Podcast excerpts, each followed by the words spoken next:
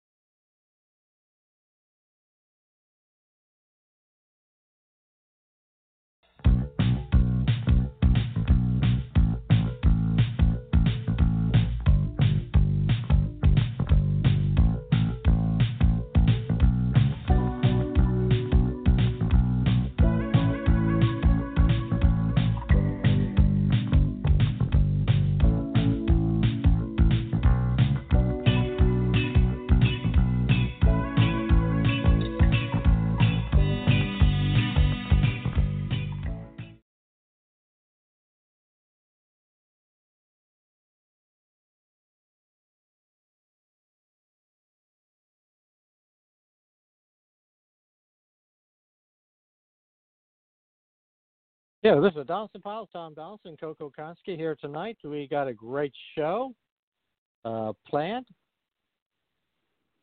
And, and what we're going to do, we're going to talk about several things. We're going to talk about sex workers, uh, legalization of sex workers, should it be done? We're going to talk about drug legalization. Oregon has now become the first state to legalize hard drugs, uh, mental health. We got three great stories to tell.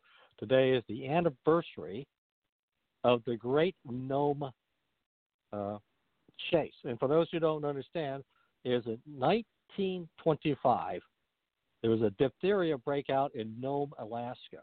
And the only way they could get serum there was by dog sled. So we're going to talk about that as well. Uh, we got a, you know, Coco's got a feature on a named Jason Collier, and uh, Huh. we got a story that another story. So yeah, and so what? Yeah, so what we so we got a whole lot to talk about uh, tonight. Uh, but before we do, uh, we got some news here. Uh,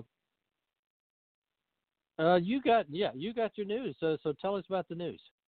Uh, uh, something oh, about yes. Nvidia. So, um, I got reached out by a friend of mine, and he does music videos for like MTV, Fuse, and he basically just offered me this part um, to be in this music video with this up and coming, uh, not up and coming, I can't really say who they are, um, rock band, um, set to shoot in April, May. So I'm really excited. It's going to be uh, a very apocalyptic zombie theme, which is right up my Hmm. alley. Yes. So, um, you know, I, I'm really excited about that. Yeah. Yeah. All right, let's start off with Jason Collier. Oh we're my! okay, you know what, guys? You know what, guys? Okay, for those of you who haven't gone down the rabbit hole, I took the day off work, Tom, to follow this story. If that tells you anything, anything. Jason Collier. Yeah. All right, this little place called Stinnett, Texas, which it is like as small as a town as you can get. Now, earlier um, last week, uh, news broke about this chief of police who the the police department put out um, a notice saying, you know, he has resigned, blah blah blah. And little did I know what a rabbit hole I would be going down, Tom. This woman named Cecily, a woman named Cecily, uh, she posted a picture of, of her fiance. You know, like, okay, people do that. That's fine. And someone commented, hey, um, your fiance is married to my friend. And then another Hmm. woman commented, actually, I'm engaged to that man too. So it went viral. you know, and little bits and pieces started coming out. We have a woman named Christy who is certifiably insane. Um, we have the fetish of coffee makers, which I will get into it real quick soon. He would gift all his girlfriends espresso machines. That was like his thing. Espresso machines, yes, Tom coffee makers. He has a fetish for coffee. Wow. This man owns a ministry. He's the chief of police. He would travel and be with one girl, saying he's, you know, working while being with another woman. And these women only knew him for like three weeks and they were engaged to him. Meanwhile, he has a wife. He has a kid. He has three kids, I believe. One's a teenager. Um, this story is like mind blown, Tom. I mean, everything that came out. You know, they even created uh, this this Facebook group called Jason Collier Netflix series.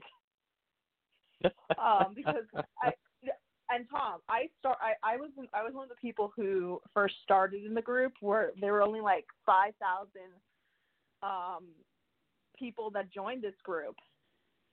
When this news broke, Tom, the next day we had over 150,000 members. Wow. This is Yeah. so. If you guys want to know about Jason Collier, um, like I said, this man was a sheriff. He's chief of police. He the reason why he was arrested and you know fine was because he would tell these women, "Oh, I'm not married. You know, I I I my my I have an annulment." So he basically used police um, resources to forge these annulments and show these women. Um, you know, a woman who's a woman who says he she dated him says he did so to convince her he was signal so he can continue the affair. Um, Collier allegedly sent a text message to the victim with the fraudulent government record. Um, the dog the document was obviously uh, fraudulent, and th- this is this is the part where it gets like, holy crap. So he was arrested maybe like two days later, right? So they Yes. they arrest him. Thirty minutes later, someone posted his bail, ten thousand dollars. Ten thousand dollars. Yeah. So somebody, some woman already posted his bail, you know. Um, and this, and I, the more I looked into it, because we were like really investigating this. Like I, I, I, we actually ended up doing a Zoom call, me and some other people, about this case, and like more and more every day, something else new would come out. The, the, this man didn't even like hide his real name. Like he used his real name, and he posted a picture of his wife Opal when like I mean, can you imagine like your friends, you're you're Yeah. you're you're you're you're engaged to be married, and this guy like forgets that he actually literally posted a picture of his wife. I mean, this Hmm. this story took me down. Like I said, I took a day off work. I took technically two days off work to look into this story because I knew this was going to be huge. It made it made Fox News, it made The Sun, it made all all of the news the news organization sites. You know, and the the thing is, it was just it's just so unreal. I mean, I kind of want to know what day planner he had because remember, he's chief of police. He has Yeah. 16 girlfriends on the side, 16 that we know of. Sixteen. Uh, Mm. He has he has an ex-wife, a current Yeah. wife, Well, hold on. and That, he has yeah. Yeah. Hold on. Thought there. Yeah. We're going to continue this investigation. Uh, because this is, yeah, like you say, you know, when you told me, I was like, you got to be kidding me. Obviously, you are not kidding me. So this is Tom Donelson was here not. with Coco Konski here on the Donelson Files on the Batchelor News Radio Network. Greetings and great day, everyone. I am Elder Janelle Strickland, host of the Life Cafe radio broadcast from Maximizing Life Family Worship Center. I invite you to tune in every Saturday from 5 to 6 p.m. Tune in, maximize your life with the Word of God, and be blessed. Only on the Batchelor News Radio Network.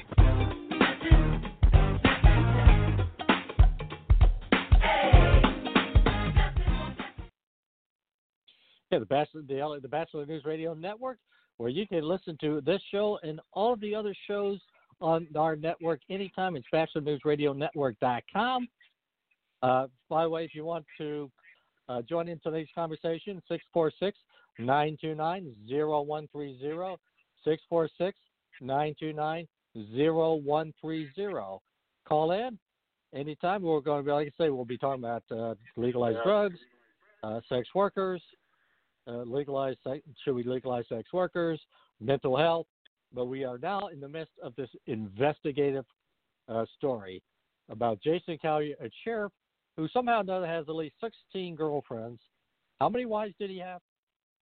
Uh, we the one? know that he got divorced in 2001, and he remarried Okay. uh, Opal, um, who, by the way, has just, by the way, has just filed for divorce. Good for her. Um, but here are the five facts you need to know about this guy. All right. So Collier, Stinnett department in Texas, very low, low, like very small town, was put on leave after a Facebook post from a woman who says she unknowingly she was unknowingly his mistress and accused him of living a double life with at least two girlfriends. That's what happened, two girlfriends at first. Um, the Facebook quickly went viral, spreading throughout the small northern Texas town of 1,800 people. That's how many people live in this town. It's 1,800. Um, he was arrested. You know, he was suspended um, for tampering with government records uh, with the intent to defraud or harm. His wife has filed for divorce. Um, the woman Cicely, Cecily, um, from Amarillo, first exposed him, and she she was you know she was great because like she um you know I I I, ha- I have personally talked to her and to tell me what had happened and saying you know that she was engaged to him but things didn't really add up another woman named Christy was the second girlfriend, you know, and it was just it was just stunning. It was so stunning. So these are, you know, the five facts that you if you really want to know about this case, I'm going to read you the five facts about this man. So Collier had wished a happy anniversary to his wife in a September Facebook post saying, I fall short daily of being the godly husband. Well, no shit. You know, he wrote in his post, Happy anniversary to my beautiful bride. I couldn't imagine doing this life without you. Here's to many more years and memories to come. I, yai, yai. Can you just imagine reading that, knowing you're engaged to this man? Yeah. Well, also, Collier works. So go on. Uh, Yeah. No, I get. Like I say, it's bad because he lives in a small town. It's not like this is a big city, Right. And I don't know how much you know what is you know. Well, You know- that's what you know, the the shocking how thing was. It was like how how did he plan for all this? Like how did he get away with it for 15 years? And you know, he also worked for several police departments in Texas before hired. And Stinnett Yeah. is not known for their great cops because um I'm telling you, I should work for the FBI, Tom. I found out one of the people that was another officer was actually charged with child rape. It was a female officer who was charged with sleeping with her 15 year old uh, son's friend. And she's like an active Oh. deputy. She's an active deputy. Oh. I mean, these these, Yeah. these are these this is this is who they hire by the way in this town. Um, you know, um, we found that out.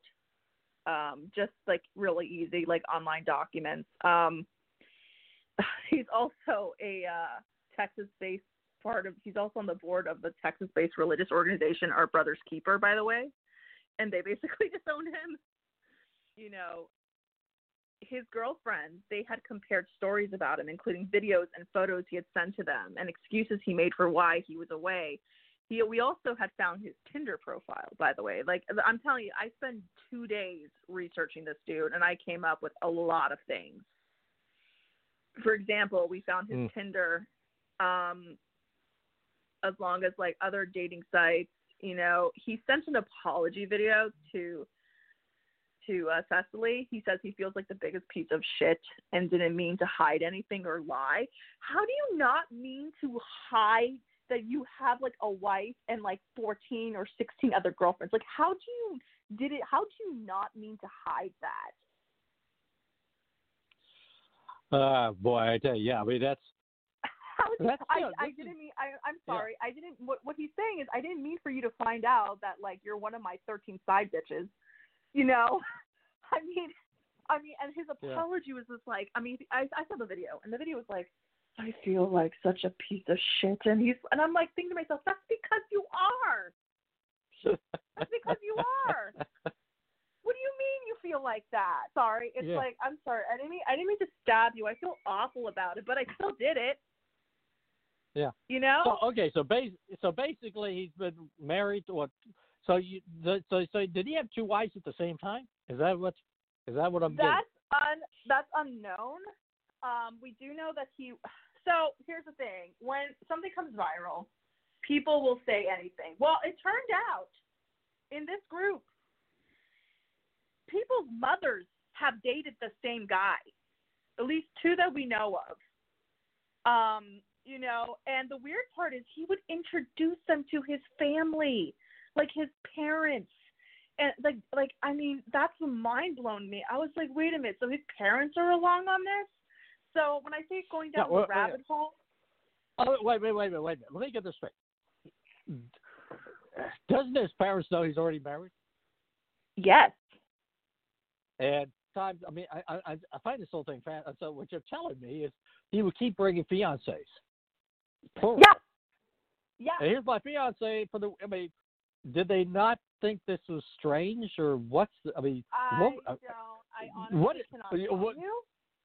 I cannot Yeah. tell you. What I can tell you is all the ga- other evidence that me and a, a lot of other women have gathered uh, against him. And you know what? What really is shocking, though, what's really shocking is like, you know, just like how did he do it? Like, what app does he use to plan his day? Because I need that app. You know, um, just to, like yeah. I mean, it, it was it was insane. And like I said, this took about a couple of days of research. You know, we really were like, you know, into this and um the thing the thing, oh my gosh, that like literally blew my mind was like guy has like teenage kids. And apparently he also has a baby on a way with another girlfriend that he was engaged to. So Okay. um, if this All right, teaches so- us anything, ladies, if this teaches us anything, it's research who the hell you're dating. I mean, the, the thing the Yeah. thing about it is like he never hid his name. He never, you know, I, I his name was always out there. It wasn't like he was giving these women like a, a fake name. Like all they could have done is literally go to like a background info website and literally check him out. Literally yeah. You know and and again these women only knew him for like two weeks and they were already engaged. That's a red flag tom. You don't get engaged to someone you know for like a week. You don't know that Yeah. person. You don't do that Well, so that's he- what happened. Oh my Yeah, favorite I mean, part I'm by the way my my favorite part he said he these women engagement rings like he would text them like oh i just picked out your ring. I just fedexed it to you. Why the hell would you fedex an engagement ring Well, better yet, why would you, as a woman, accept a FedEx? I don't. I mean, that, that's that's another thing that I struggled with. Like, you know, I'm not victim blaming. Like, it sucks. I've had it happen to me where a guy goes to me. Like, I've been there. You know, I, I there was a point in my life where I dated a guy and I had found out that his sister, or that's what he told me, was actually his fiance. So like, I've been there.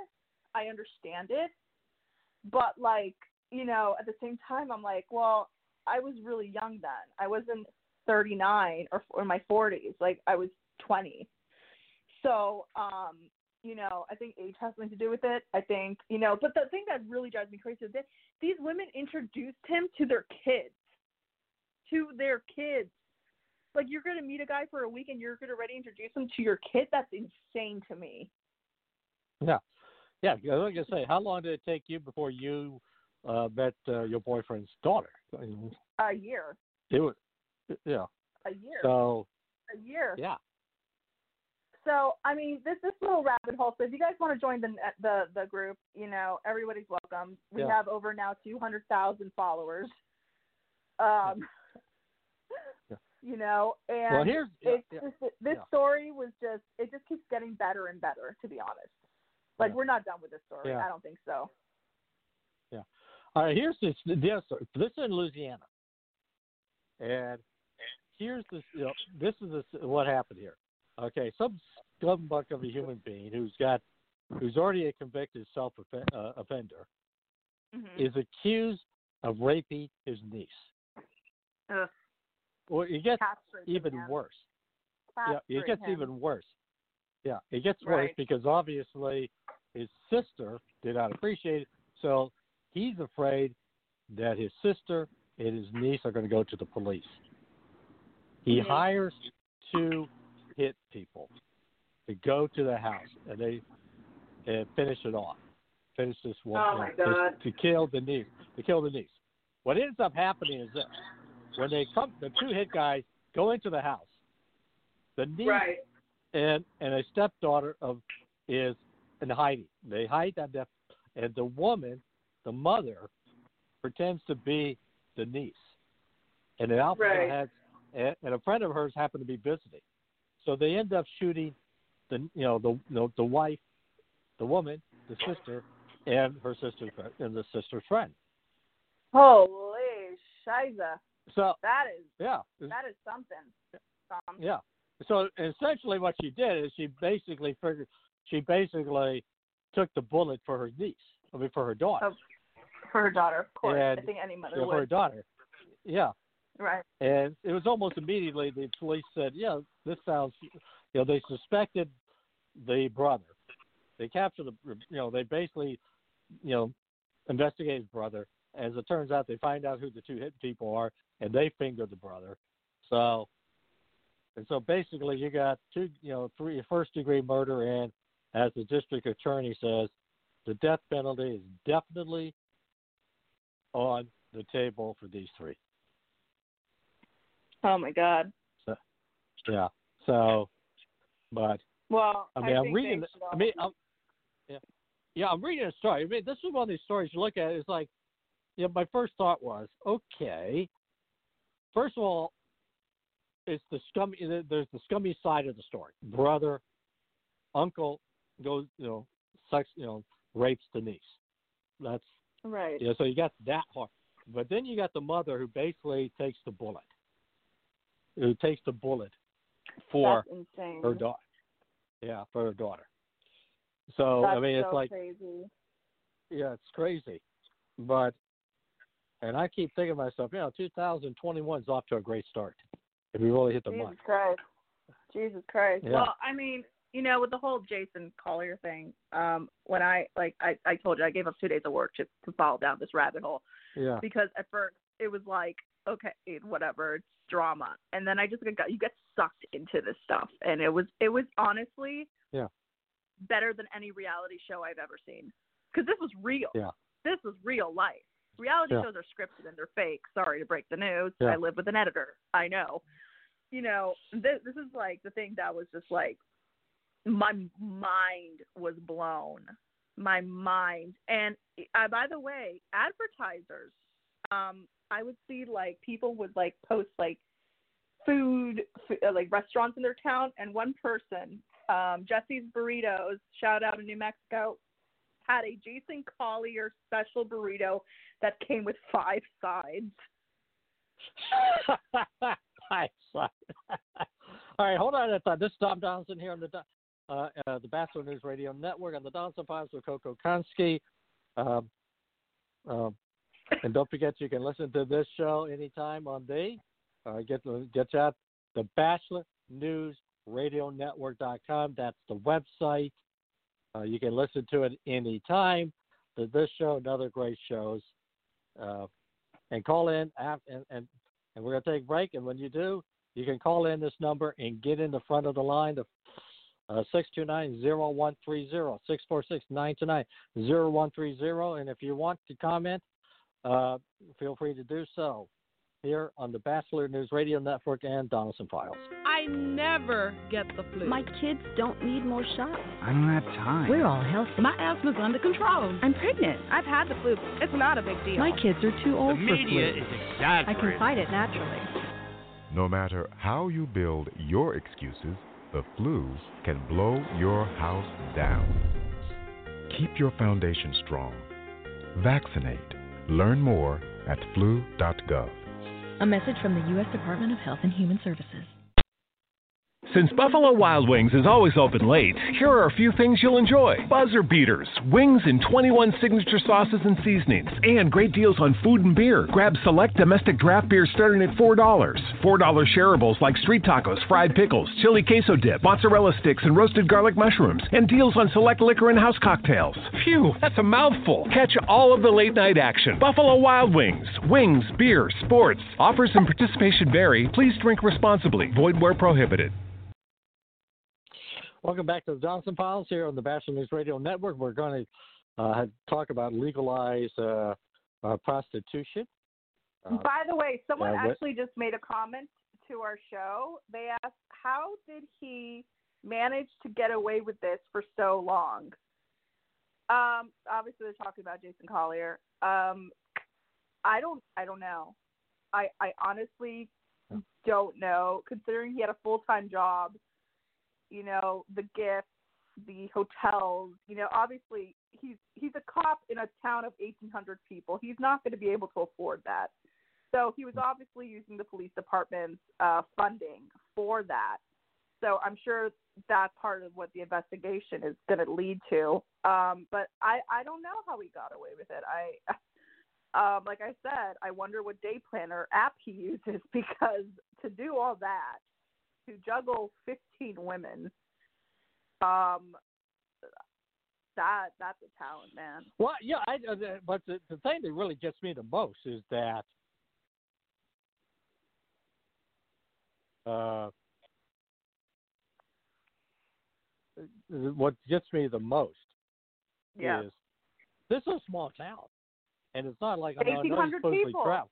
1,800 1,800 people, so it's not like, and it's not like, you know, he you know he can go. I I just didn't get. I mean, you got you literally have a town of 1,800 people. Imagine if he lives in that county or that community, it's not all that much more uh, popular, you know, I mean, population wise. So this is the Mhm. thing I just find so fascinating. Absolutely. I Uh, so- mean, and if you think if you think about it, Tom, if you think about it, it's just like, you know, his apology was such BS, such BS, and it's just like, oh, I didn't mean I didn't mean for anybody to find out. Like, well, clearly, clearly, you know, and his apology video, it was just like it, it was it was gold. It was just like he's in the car. He he has his deputy mic on, so you hear like four one one, blah blah blah and he's like, I just feel like such a piece of shit. And like the whole time, I'm Yeah. like, well, no kidding. All right, now, okay. Here's the thing. I'm going to ask you, you know, four or five different uh, questions here, Okay. and you know, and I want you kind of your comments on it, and then we'll go into. Okay, first of all, number one, uh, there's an article. I, there's a couple articles I had. There was one, should sex works be localized? It had a pro and con of it. Uh, Hundred two percent. I don't find any cons. I don't. I don't well, have any cons for that. All right. Well, that's what. I'm going to ask you. I'm going to ask you some of the con, and then you comment. You know, what you kind of All right. Uh, you comment. Okay, this is okay. One of the cons, legal or not, prostitution is still considered. Okay, one of the the woman said legal or not, women. I mean, prostitution is violence against. It's based on Okay, the and, contract that you. Yeah. Yeah. All okay. right. Here's the I mean, the- whole idea of prostitution based on the bedrock that one party offers the, their body to be treated in exchange for money and goods from the other party who's free to do whatever they want. In this situation, violence arise. You know, okay, it could be oh, okay. So basically, she's she's really saying in effect, you know, prostitution is itself violence against women. that's bullshit. That's such bullshit. Who said this? Okay, well, it, let me get here. Uh, it was a art. It was a uh, something called the uh, the let me say the let me okay, say well, whoever the con- she is, whoever whoever she is, Yeah. is insulting. You know, sex work. You know, it's a job. It's a hard job. It's not something that you get into without really knowing what you're doing. I mean, and here's the thing: there's there's all there's different types of sex work. I mean, some sex work is legal. Like if you're going on camming sites, like that's a legal job. That's a hard job. Like these Mhm. girls are doing this like 10, 12 hours a day. You know, um, and there's also like, I mean, there, there's just it's just such a variety of different sex work out there that you can. And most of these women, by the way, they're independent contractors. They don't have like a pimp. You know, that's not existent. I mean, the only real places you'll find that are like kind of like in the ghetto. You're not going to find that, you know, in e- everyday sex worker life. Like you're just not. You know, most of these women they have their W twos. Like you feel, you know, most of these girls fill W twos because they are independent contractors. Well, let me ask you a question. Okay, how do you do that? I mean, here's the thing. You know, what do you put on your tax return as occupation? Um, entertainer. Entertainment. Yeah, I it's just that'd be, that's a entertainment. All right. Yeah. And the other aspect is how do you collect them? How do most of these women that let's say you're talking about collect their money? Checks, Uh, through they have a, ba- they have a bank account. It's direct deposit. Direct deposit. so, all right. So basically, I'm going to direct So deposit. I mean, think, okay, Tom, think about it. Like, you know, a lot of these sites are legit. Like, I mean, I have friends in the business, and you know, they'll either get a check um, through their mail, or they'll get a Okay. direct deposit. It's not like they're. I mean, you still have to pay taxes. You know, it's Yeah. not like Yeah. uh, under the table type. You know, Yeah. escorting thing. That's not. That's not what I'm talking about here. What I'm talking about Okay, is the yeah. legal sex out here. Uh, legal. Okay. Well, oh, let me put it this way. You know, would you say legal? Are you talking about cam? You know, cam ladies? Yeah. Yeah. Okay. Yeah, okay. Or well, like let me put this way. Let's go the. Yeah. Yeah. Okay. OnlyFans. Okay. Well, see, yeah. I, all right. So now you view that. Okay. So I guess now, but what about the actual? Let's say the actual. Okay. So you're talking about like prosti- you know, escorting. let's say, escorting. escort. Let's say okay. where, basically, that yeah, totally where should be legal. sex is involved. I mean, I, I really don't know? think the government like should tell you like what you can or can't do to your body, Yeah. and if you long as it's it's it's like a consenting age, like you're over 18, um, I don't think it's anybody's business. I really don't. I honestly, truly don't. And in fact, like I think it's like, you know, um, I think it's great. I, I've always been very pro sex work uh, for a very long time, and you know, I I think you know if you want to go ahead and do this and like you're not being forced to, and I think a lot of people don't cannot distinguish the fact between trafficking and sex work. They cannot. A lot of people don't. They're just Yeah. like, oh, sex workers. Like, isn't that trafficking? No, it's not. Um, the majority of sex workers are doing this by choice. By choice. And by the way, by the way, for someone, if someone was like asking me, like, well, how do you know that person is really 18 and underage? Well, I have an answer for you. Um, a lot of campsites will put, you know, you have to show a proof of your ID. And it can't just be like any ID. It has to be a legit state or driver license, your social security. Like it's like applying for a job, Tom. you know? All right. Now, It's okay. like now let me you let's go through- back. uh, Yeah. Yeah. Now let's go back to the escort service. Okay. The escort Right. service. Now that's a little okay. Now we're not talking about cam because to me a cam studio I can separate that out because you're not necessarily having real be sex. You're basically Right. you know, Absolutely. you're- no, it's, it's all kind of like you're not you're not having sex. You basically what No. you're doing is you know you're doing whatever it is you want to do, whatever the person right. on the other side who's watching Right. you doing, uh, but it's not necessarily you're having it's actual not. sex. There's a distinguish, but you're talking about escorting, and I, like I said, Let- let- yeah, um, yeah. Well, let me yeah, tell let's you. talk Here's about an that. ex- yeah. Let me give you an example. Okay, Elias Spitzer, who was the governor, got caught. You know, Number Hey, uh, 14, client number 14, 13 or something like that. yeah, yeah. But here's the thing. Yeah. All right. Um, obviously, when you have an escort, you got a matter. You got somebody who's in charge. Okay. And, you do. and, and You do, but Yeah. but there. I mean, like I'm friends with some escorts. I'm friends with some of them, and a lot of them are just like on their own, um, which can be dangerous. You know, that could definitely be dangerous. Like when they took off Backpage, which was basically like a site where people would go look for like sex workers. Um, you know, that was pretty dangerous when they took that down because they couldn't screen their clients anymore. And, you know, anybody who's involved in escorting, like, I, I say this so much, so many girls, like, you need to do your background. Like, you don't know this guy. You don't know, like, if he's a serial killer or not. And that's why a lot of these girls sign up for escorting services, like entertainment companies, and I'm have quotation marks in my hand, um, because they do the screen screen search for you. They do they do the screening. They make sure you're safe. It- You know.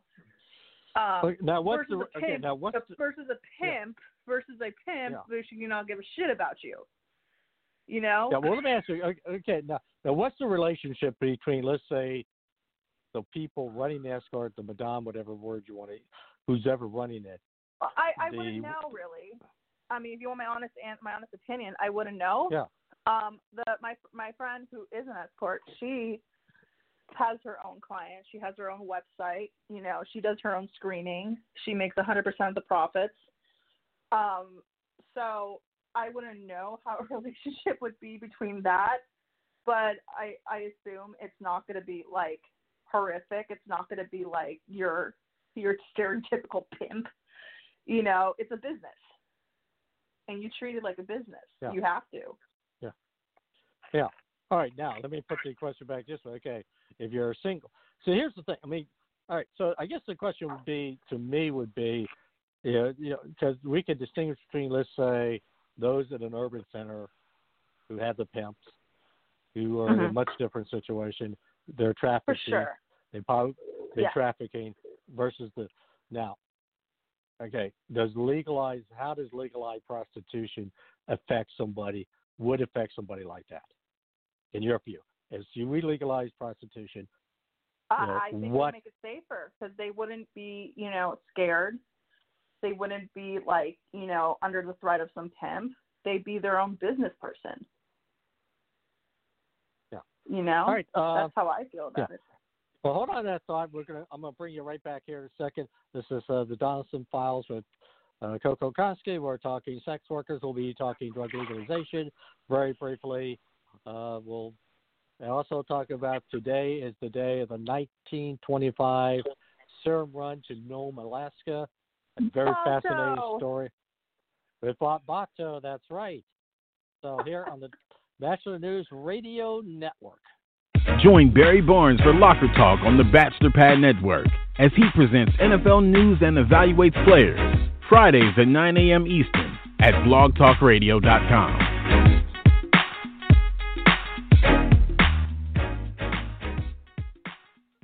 Tune in to You and the Law with Chief Virgil Green and Chief Keith Humphrey.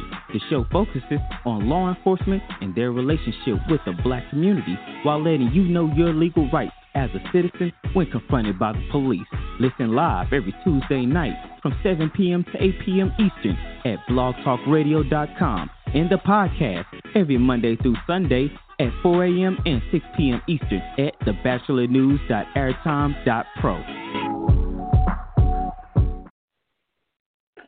Yeah, the Batchelor our website is the Batchelor News Radio Network.com. The Batchelor News Radio Network.com. That is the official website.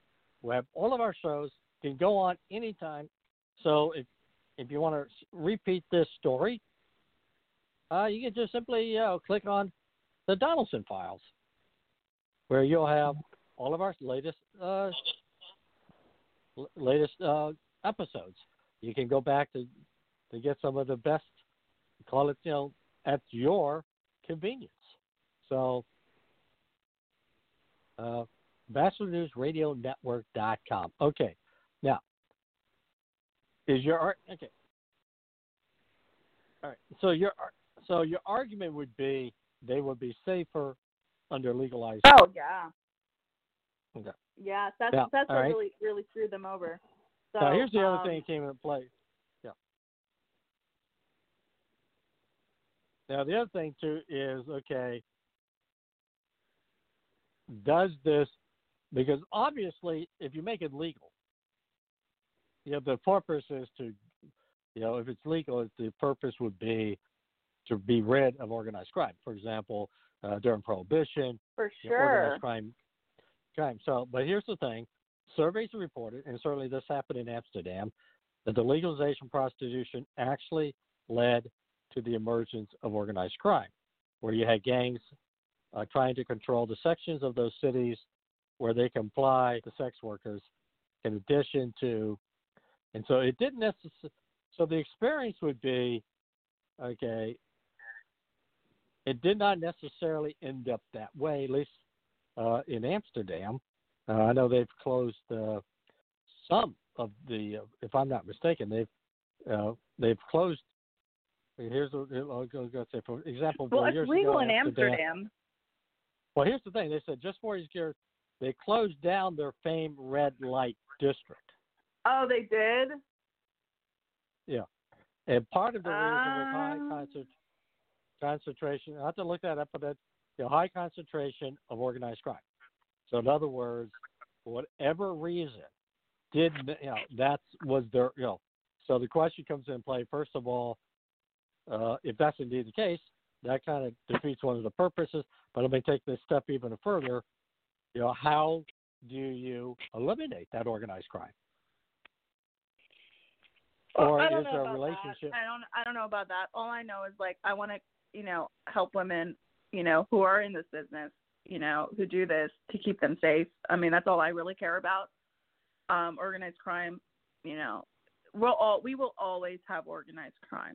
You know what I mean? It's it's not going to go away. Um, and I think you know it's really important for these girls to be safe out there, especially if they're doing this. Um, to really, you know, background search and and help them in any way possible. You know, there's an adult union.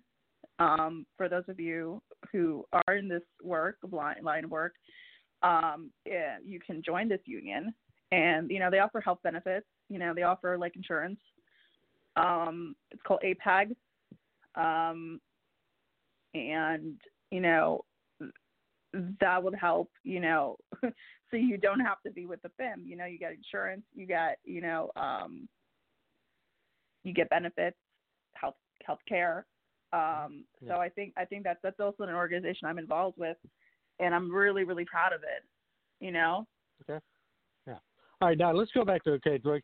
Here's okay drug legalization. Now Oregon is the first uh, state that you know, not just marijuana. Now I'm talking heroin, uh, LSD, oxycodone, other well, hard I mean, drugs. okay. Can- can I can I mention? Can I talk about LSD for a moment? Um, Yeah, so, you know, I was like severely depressed for like the longest time, and um, um, I actually take um, small doses of that. Like, it's actually I go to I go to a special doctor to see like a natural doctor, you know, um, for that. It's a hallucinogen, and um, what it does, it actually like I don't know exactly how to explain or how it works, but since I have been doing that, since I've been, you know, doing these treatments, um, my depression is like almost non-existent. Okay. Okay. So- repeat. Okay. What's so? What drug? Do you, again, repeat. It's, know, it's, what's a drug? it's, is it's like it's like LSD. it's microdosing. Yeah. Um, and um, you know, I don't go whacked out.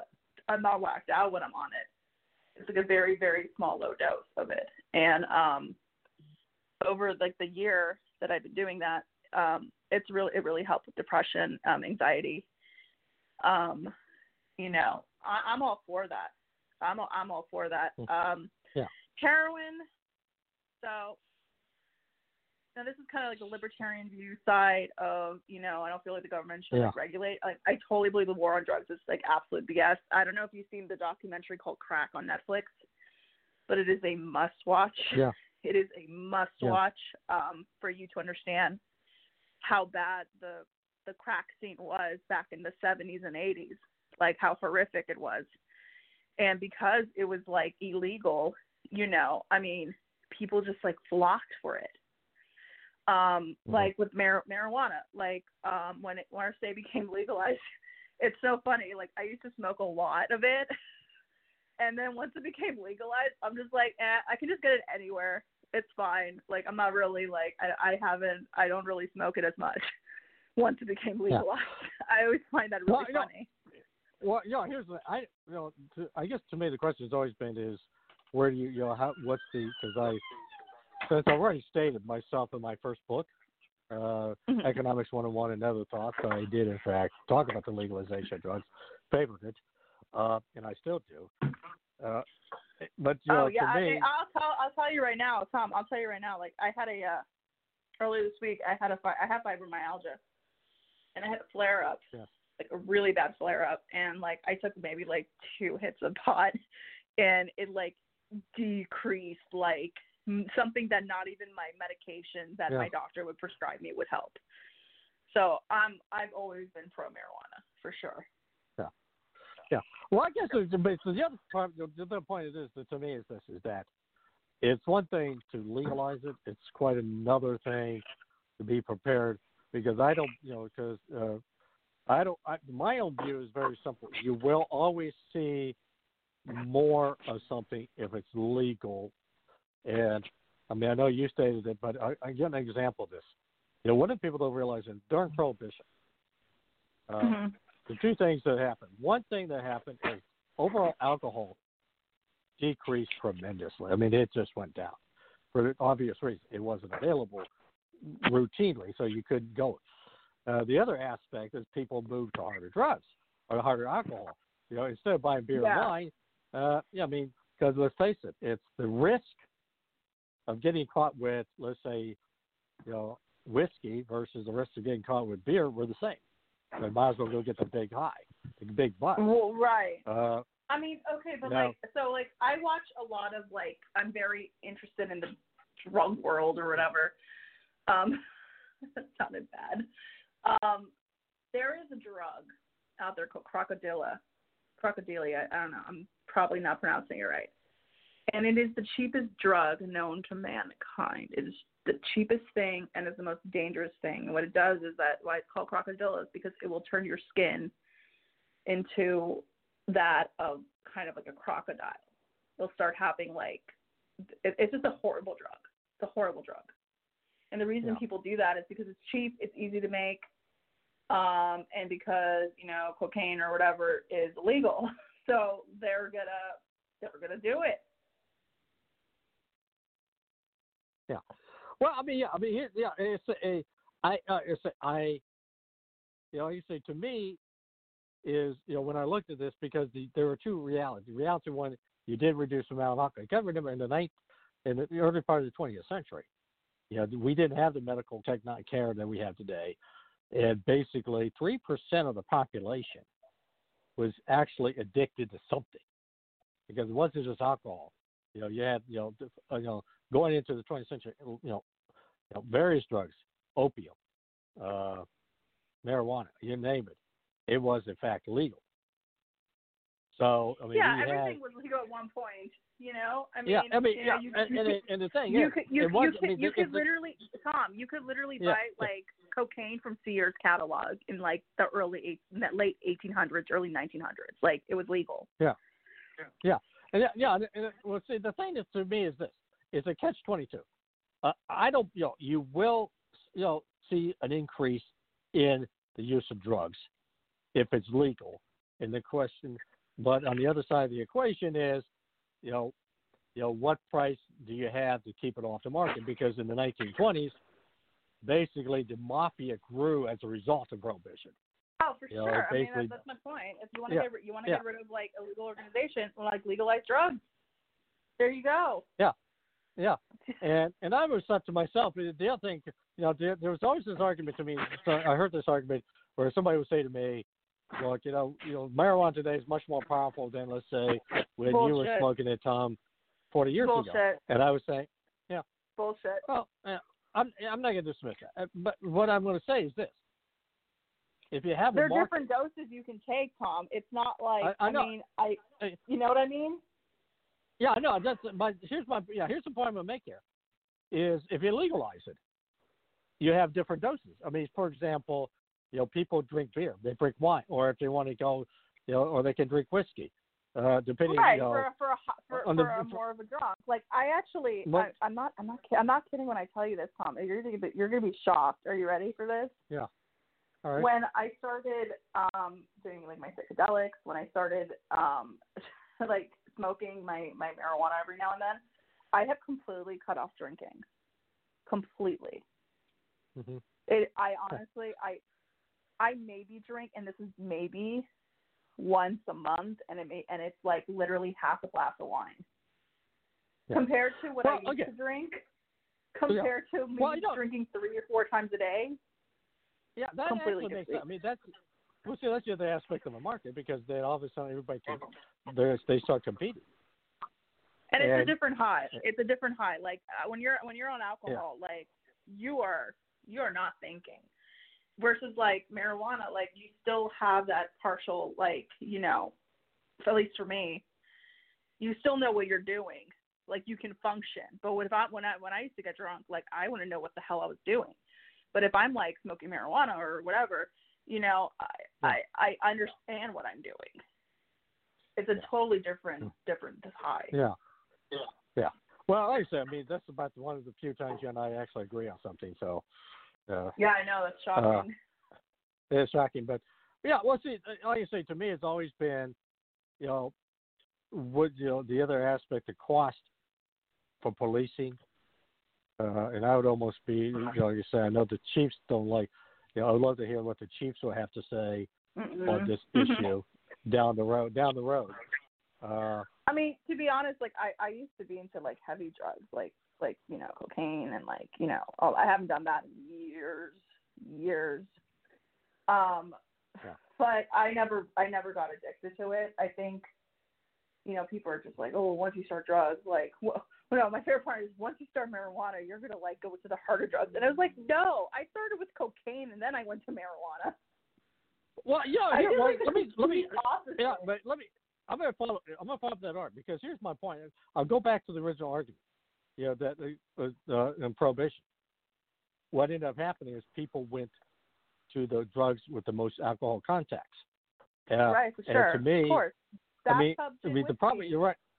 Yeah, the, the problem you're running. If you deal with marijuana and the old day, illegal marijuana, you're also dealing, you know, with the market of illegal drugs, and it and to me, it's always been less gate as much as okay, what's the penalty for smoking marijuana versus you know cocaine? And the answer is, uh, they're the same. You go to jail. I don't So- think they're the same. Not at all. Not at all. No, no, like I meant the same. I- No, no, I, yeah, know, no, but I mean, what I'm saying is, the you know, to get that buzz. First of all, you're you're being exposed to this. That's number one. Number two, Right. you know, why not get a bigger buzz with something else if it's already legal? If you catch my yeah, drift. and then if you do too Yeah, much, I mean, and the gonna penal- regret it. Yeah, it's it's true, but you know you don't think of it. But my point is, is that the penalty to you is going to be the same. You're going to end up jail, and I guarantee you, the cost of the side of the equation, you know, because the marketplace is controlled by illegal people who have a monopoly. That was the other Mhm. aspect. They charged it. Okay. Okay. Now, before we get off the air, uh, we do Yeah. got to talk about the the 1925 Serum Run to Nome, uh, featuring Balto and other sled dogs, and and and for those people that understand this, yeah. Here's the thing. This was the story behind this is this. It's the middle of winter, Alaska. You know, anybody's been in Alaska in winter, it's cold. You're talking minus zero degree weather. This is 1925. They had two. They had airplanes, two or three airplanes available, but well, I won't say they were available. They were basically shut up for the winter because number one, they were open cockpit. Uh, and two, they were not going to be reliable in very cold weather. So they basically just you know they basically you know put them off, and the pilots who actually were responsible were already back in the United States, so they didn't they had maybe one experienced pilot, and they came to the conclusion, okay, it's a 600 mile run to Nome, Alaska, where you have a diphtheria and Mhm. and so basically, they organized a sled ride of dogs.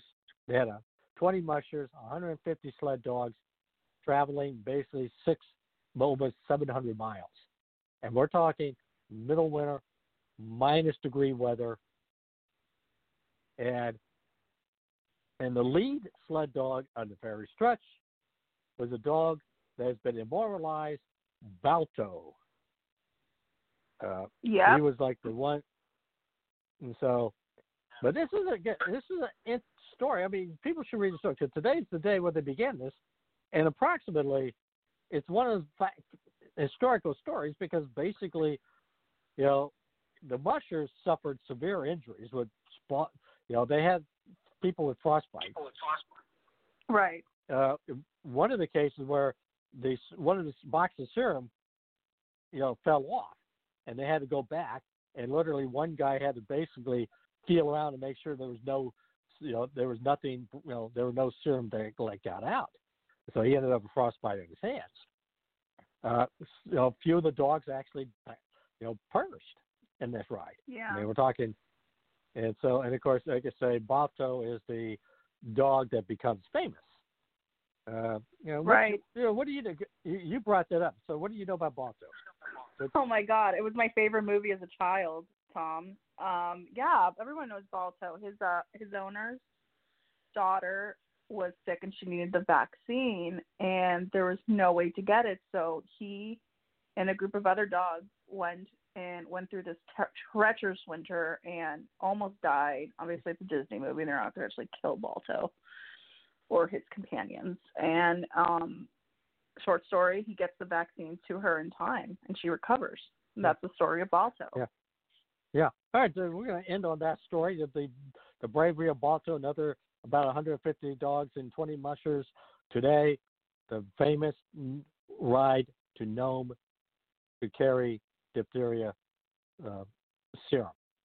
All right. Yeah. So that's Tom Donelson. This is Coco Koski. We are saying good night Good night. and and fare thee well. And tomorrow night, ladies and gentlemen, uh, you know, well, I'm still working.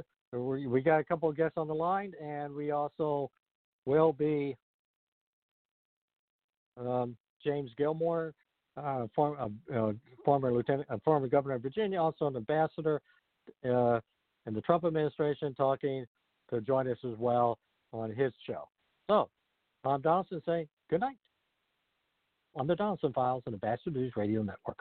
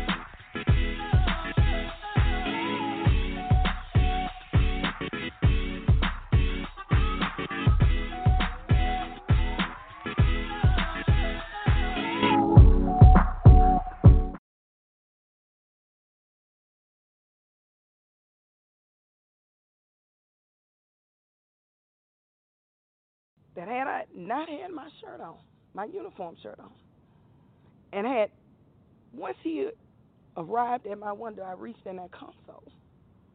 That I would have been shot if not killed that day. That day, July 31st, Officer Jackson was heading to work from Birmingham to Huntsville on Interstate 65 North when she was pulled over in Blentsville. It's not one time when I'm approaching that area that I don't think about that traffic stop. She says she passed an officer running radar on the side of the road and they made eye contact. and I, I saw him quickly approaching me, so I knew I was going to be stopped. But what she didn't know was what was going to happen during that stop. She said she asked the officer why she was being pulled over. And he kind of stuttered, uh, uh, where you were following too close. And I had a dazed look. I kind of looked at him. Then he said, and you were on your phone. I said, no, sir. She says then the officer appeared agitated. It went from him being shocked that I was in uniform to it appeared to me as kind of insulted.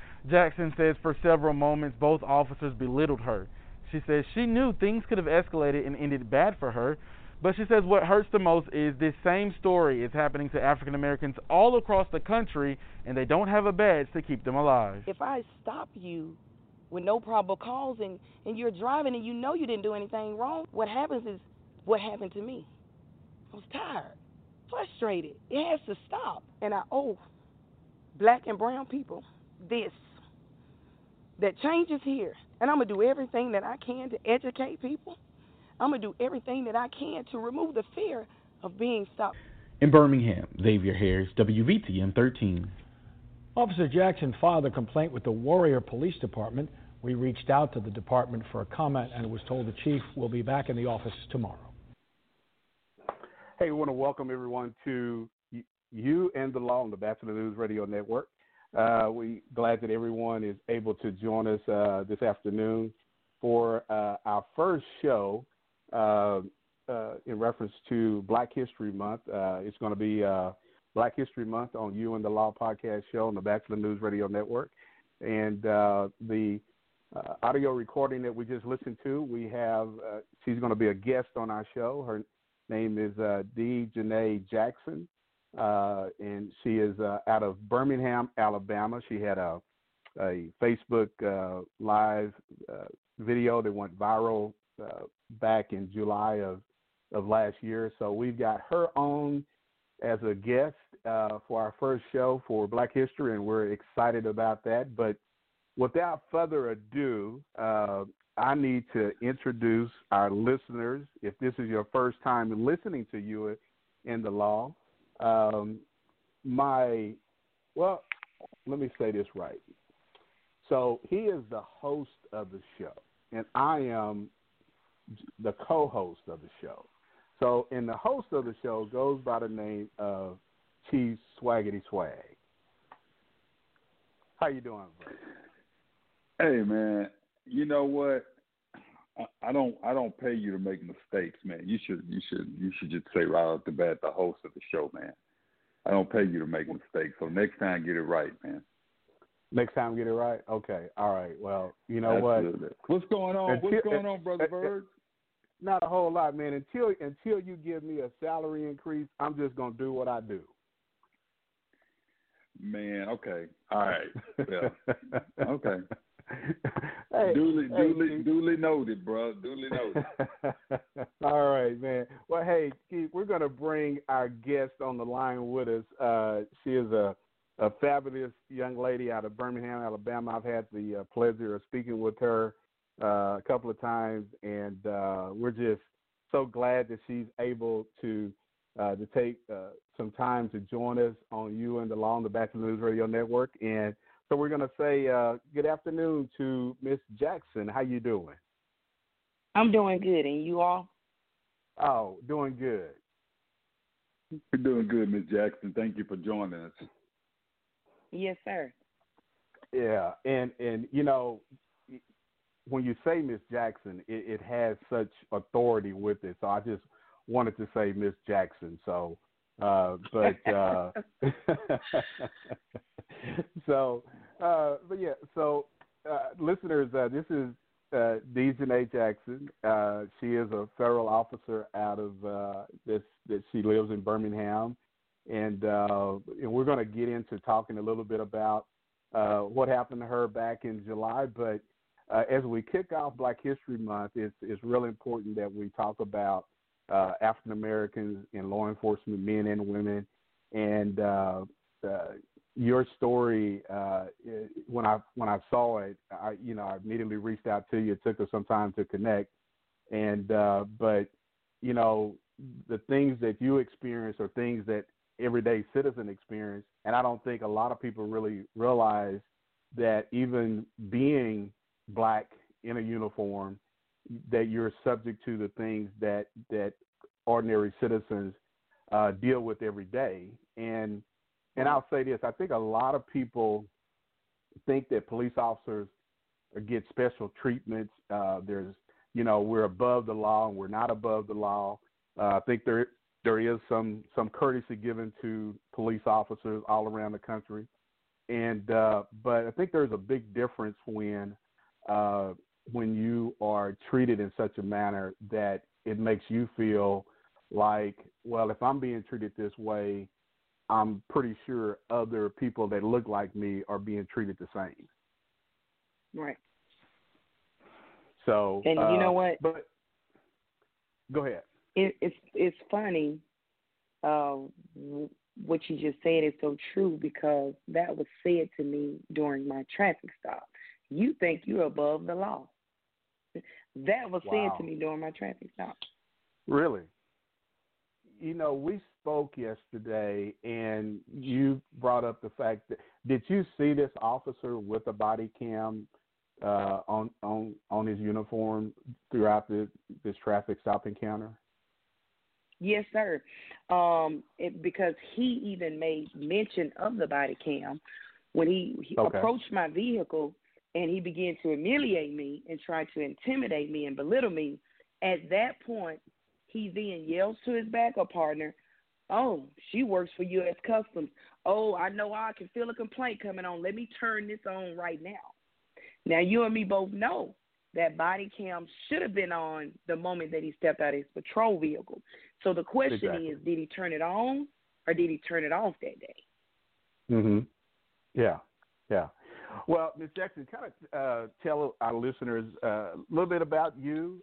Uh, but I tell you what, we're coming up on our first break, so we're going to take this first break, and when we come back, we're going to talk uh, more about you. But you're listening to you and the law on the Batchelor News Radio Network. You know, before Boost, our phone bill was obscene. So we switched to Boost and got lines for the whole family with unlimited gigs for a much more family friendly price. It's nice to have a phone bill that doesn't require parental controls. Your family deserves better. Get four lines for only $25 per line, each with unlimited gigs. Plus, get up to four free Samsung J7 Perx with six months of Hulu where you can stream all the shows everyone is talking about. All on the super reliable and super fast nationwide network. Boost makes it easy to switch, switching makes it easy to save.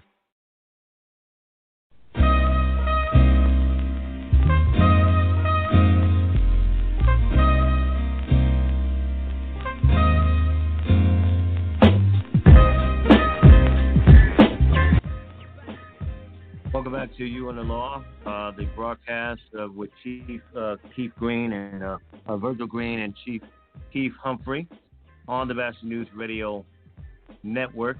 646-929-0130, the number to get in touch with Chiefs and uh, their special guest, uh, uh, Jackson. you can hit us up in the chat room too with your questions and comments, and on their Facebook page as well. Back to Chief Virgil Green and Chief Keith Humphrey. Hey, we want to welcome everyone back, and we want to thank LA for bringing us back on. But you are listening to uh, a special edition of You and the Law throughout the, the month of February. We're going to be talking about uh, Black History uh, Month and uh, African Americans that are in law enforcement uh, and the contribution that they have uh, given to law enforcement, uh, both men and women. And uh, today we have a special guest on the show, uh, Dejanay, and uh, we want to get right back to her so she can uh, tell all of our listeners about her. How did you get involved in law enforcement? And um, just a little bit about your background and, and, and where you're from so our listeners around the uh, the globe can know about Miss Jackson? Well, um, I, uh, I, I received a degree in criminal justice. Um, I always had a desire to help people, and I've been an athlete my whole life, so I was very athletic. So I said, what better career to go into uh, than law enforcement? Um, I started my career at, in 2005 at Jefferson County Sheriff's Department, uh, in which I served about two years, um, little less than two years uh, in the jail in corrections first, and then I uh, went out on patrol. And I was on patrol maybe a year and a half, um, and then I uh, was selected for vice and narcotics, which I served. Um, almost four years there, and I worked uh, alongside several task forces with the FBI and DEA and ATF. Um, and then in 2014, uh, I began my federal uh, career with uh, U.S. Customs and Border Protection, where I have been since then. Um, I'm the baby girl of uh, four, uh, well, three brothers. It's, it's four of us, and I am from Birmingham, Alabama, uh, born and raised, and I have um, lived in Vermont. I've lived and worked in Vermont. I've lived and worked in uh, El Paso, Texas, uh, Mobile, Alabama, Atlanta, Georgia. Now I am currently working out of Huntsville, Alabama. So that's a little bit about me.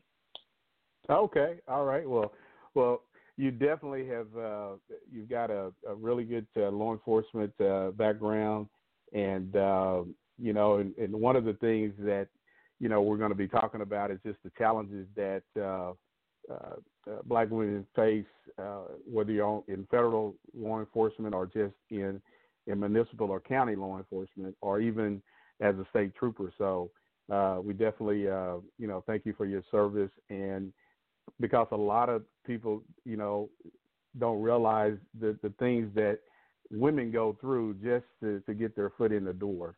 So uh, definitely thank you. But uh, uh, Chief Swag, uh, you, What's going on? You, are kind of quiet over there, man. You're being quiet with me. Well, no, man. you know. No, no, no, no. I wasn't gonna. I was gonna. I, I, I'm a gentleman, man. I allow ladies to finish their uh their comments. You, on the other hand, I, I interrupt you on purpose. But anyway, uh, but anyway, Miss Jackson, I, I do have a question for you. So, um, you were saying that when he approached the car, the first thing out of his mouth was, oh, she works for customs. I know I'm going to get a complaint. Is this even before he even started talking to you or introducing himself or any type of dialogue with you regarding why you were stopped? Well, no, it wasn't right off the bat. Um, when he he approached okay. the vehicle, he was startled. Okay, he approached the vehicle. He he looked surprised when he saw my uniform. So it was after okay. I asked him, "Sir, what reason was I stopped? Because I know I wasn't speeding, I wasn't doing anything. This is what I'm saying to myself. So I asked him, and then that's when he got agitated, I guess, because I asked him that question, and that's when he said, "Oh, oh, you think, oh, whoop de doo, you work with U.S. Customs," and he tells his buddy that, "Oh, she works for U.S. Customs. Let me go ahead and turn this on because I, I already know a complaint is coming." And see, there wow. was some dialogue in between before he so called, quote unquote, turned his mic on. Right. You know, I'd be interested to see. Um, I'd be interested to see that. I'd be interested to see their policies. You know, because you know, why would you not turn that camera on as soon as you get out of the car? You know, to to capture right. all of the all the encounter. But you know, I've I've been there before. I know what I, I you know I can't say I know what that particular incident, but I've I've been in, in, in similar incidents. And, and, and let me ask you this: Do you find yourself on a daily basis hearing people say things about law enforcement? And and I'm sure, like a lot of officers of color, oh no, everybody's not like this. We try to do the right thing, uh, you know, and then bam, this happens to you know that this incident happened to you. I mean, do you find yourself doing that sometimes, defending law enforcement or speaking up on for law enforcement in a positive way. Um, you know, especially being in your in your profession. Well, you know, I've I've been doing this a long time, and I'm sure you all have been long, you know, doing it longer than me. Um, but this wasn't the first time. Okay, this wasn't okay. the first time that I have been racially profiled before. But to the extent wow. that I was in my uniform, and to the extent of these two people coming at me the way that they were and telling me I think I'm above the law and I'm this and I'm that and it just you know I know here in Alabama when they when they ran my plate They could have saw everything that they needed to see. And for this this backup officer to ask me, well, do you have driver's license? Okay, now let you know. Let's be honest. I, I work for the federal Yeah. government. Do you really think that I would not have driver's license? That's number one. So he asked to see my driver's license. Then, secondly, he said, "Well, do you have insurance on this car?" And I said, "Sir, with all due respect, I know that you can obtain that information from my tag. See, because now at this point, I under, I see what they're doing. Okay, now you're antagonizing me.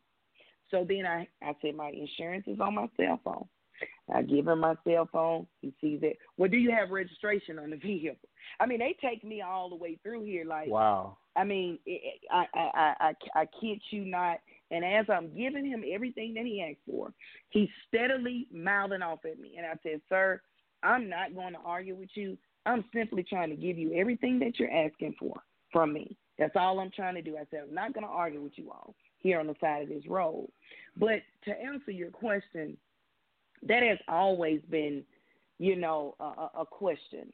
You know, you, when when what I have learned and what I've experienced in law enforcement is that even that day, it wasn't about the uniform. They didn't see the uniform. They saw a black female. That's what they saw. For Exactly. typical civilians, when they see the uniform, they are reminded of a bad experience that they encountered with a law enforcement officer. And I've had to stop people at times and say, hey, look, I understand that you had a bad experience, but I'm not that officer, you know. And then once we get into whatever I'm, you know, investigating or the case may be, they quickly see that you you are not that officer that I had that encounter with, you know. Um, Mhm. But I will say, since my traffic stop, I've I've received hundreds, and when I tell you, I I can I can document them all. I can show them all from federal law enforcement officers, from federal corrections officers, from FBI agents, DEA agents, ICE agents, local police officers, local uh, uh, local and and and um and sheriff's deputies from all over the United States that says I've been done the same way. But you Mhm. still have these people that believe that, oh, you know, we're just making this up.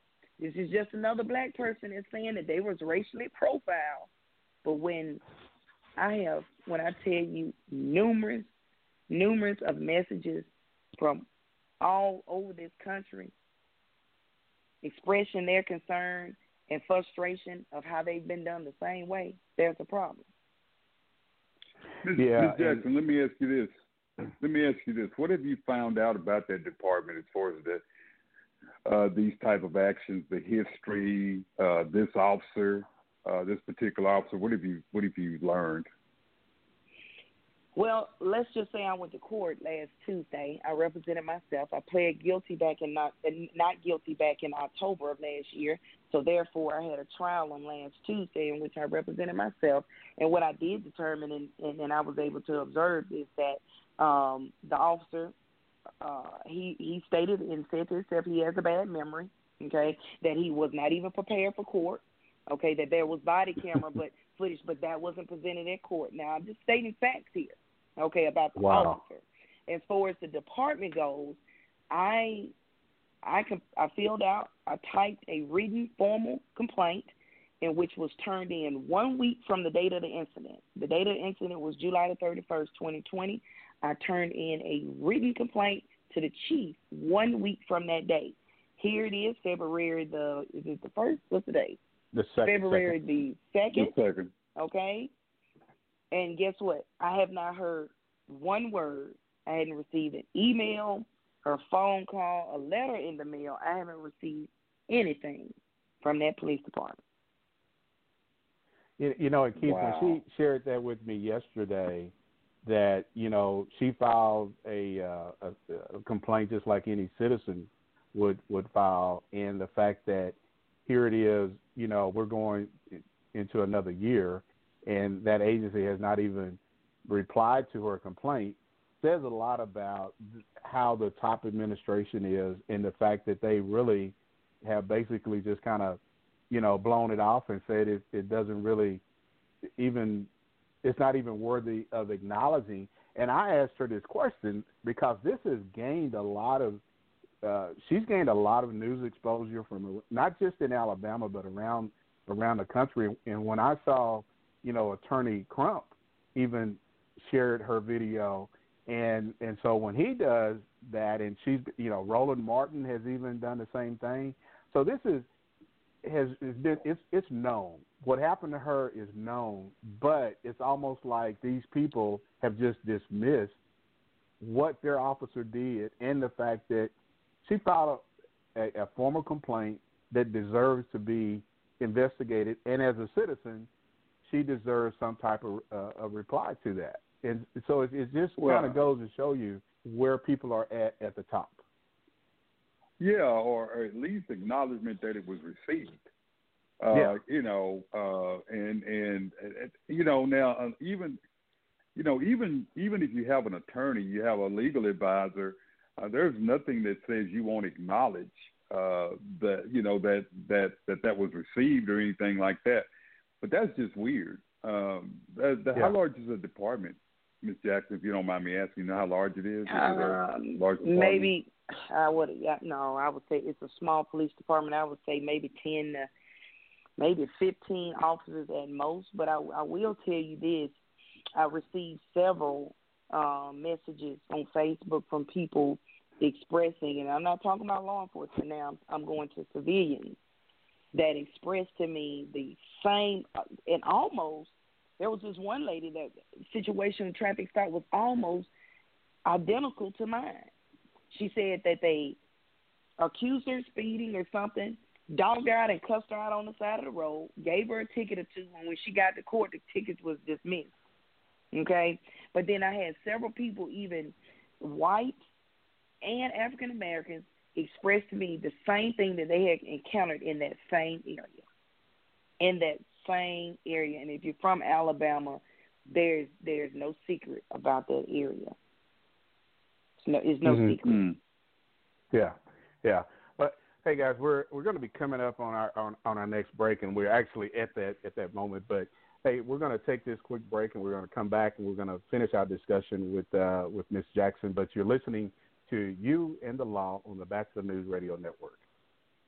I'm Brakkton Booker, an assistant editor here at Tell Me More, and my black history icon is Malcolm X. In his 39 years of life, he was a hoodlum, a racist, an inmate, and a Muslim who was militant in the fight for civil rights. But that's not why I admire him. More than the any means necessary mantra that has become his enduring legacy, I love Malcolm X's willingness to eschew racism and evolve into a human rights activist. Here he is in 1964 talking to reporters about his pilgrimage to Mecca. I had close contact with Muslims whose skin would in America be classified as white, and with Muslims who themselves would be classified as white in America. But these particular Muslims didn't call themselves white. They looked upon themselves as human beings, as part of the human family. Those words couldn't be more relevant today as the U.S. Homeland Security Committee considers hearings on the radicalization of the Muslim community.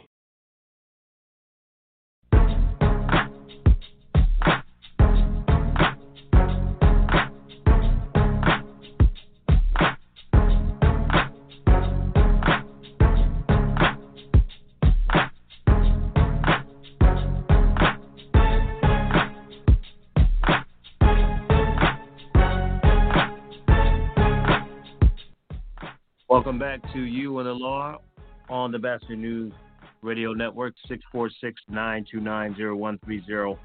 The number to reach Chief Green, Chief Humphrey, and uh, their special guest, the U.S. Customs uh, Agent uh, D. Jackson. Uh, question for uh, Ms. Jackson, um, and sort of a, a comment um, at the same time. I, I I, for one, have experienced. Uh, my name is La. Uh, I've experienced, um, you know, driving while black with officers of both colors, of, of black and white, pulling me over. Um, shame, shame to the ones that look like me, but too blue to understand it. But I, I want to just kind of say that as a civilian, um, without coming off the wrong way, um, welcome to the party because civilians go through this all the time. And I'm not taking away from anybody's experience as a, a, law enforcement officer being mistreated, especially if you're black, especially if you're a black woman. So I guess the question or the comment in question would be uh, to you, ma'am.